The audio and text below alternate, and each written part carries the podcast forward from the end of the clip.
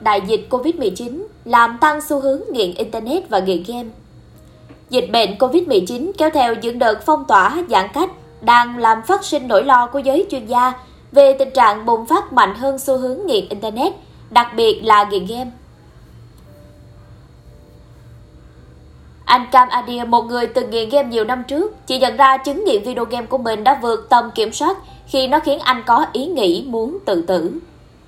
Tôi đã vật vã với nó trong suốt 10 năm trời, thanh niên 32 tuổi người Canada chia sẻ với đài BBC Anh. Tôi đã bỏ học phổ thông, không bao giờ vào được đại học và giả vờ có việc làm để lừa gia đình. Anh nói tiếp, tôi đã viết thư tuyệt mệnh nhưng vào cái đêm định mệnh đó tôi nhận ra mình cần được giúp đỡ và giờ thì tôi đã cai nghiện được game, được 3.860 ngày.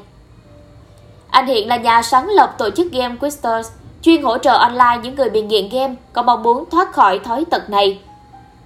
Và đây hiện có hơn 75.000 thành viên trên toàn thế giới. Người đàn ông từng nghiện game này cảnh báo một xu hướng rất đáng lo ngại trong thời gian qua.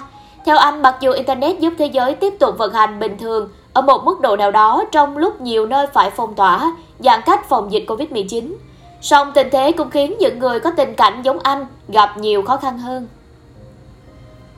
Anadia thừa nhận rằng đại dịch khiến tôi bỏ thời gian nhiều hơn vào Semtrick, một dịch vụ xem trực tuyến hướng nhiều tới cộng đồng chơi game và online.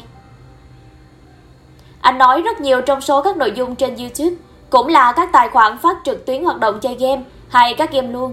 Cả hai cái đó đều là những yếu tố dễ gây tái nghiện game trở lại. May mắn là khi tôi đã có thể thoát được cái bẫy tái nghiện đó, nhưng tôi biết nhiều người trong cộng đồng Game Questers tiếc thay đã tái nghiện game trong dịch Covid-19.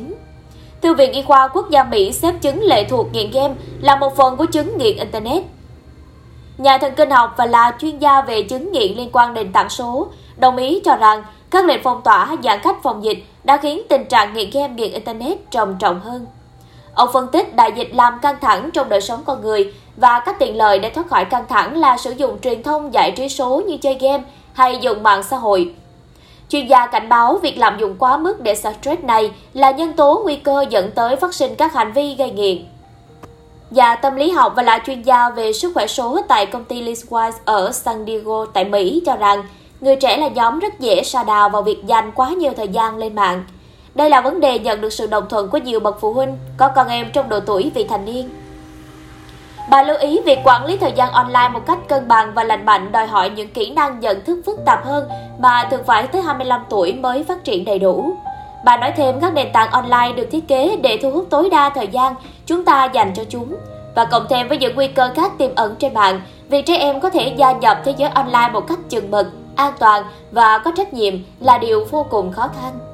Các chuyên gia cũng cảnh báo với người lớn chứng nghiện Internet còn có thể chồng lẫn với chứng nghiện cờ bạc online với sự lan tràn của các ứng dụng và trang web cá độ trực tuyến.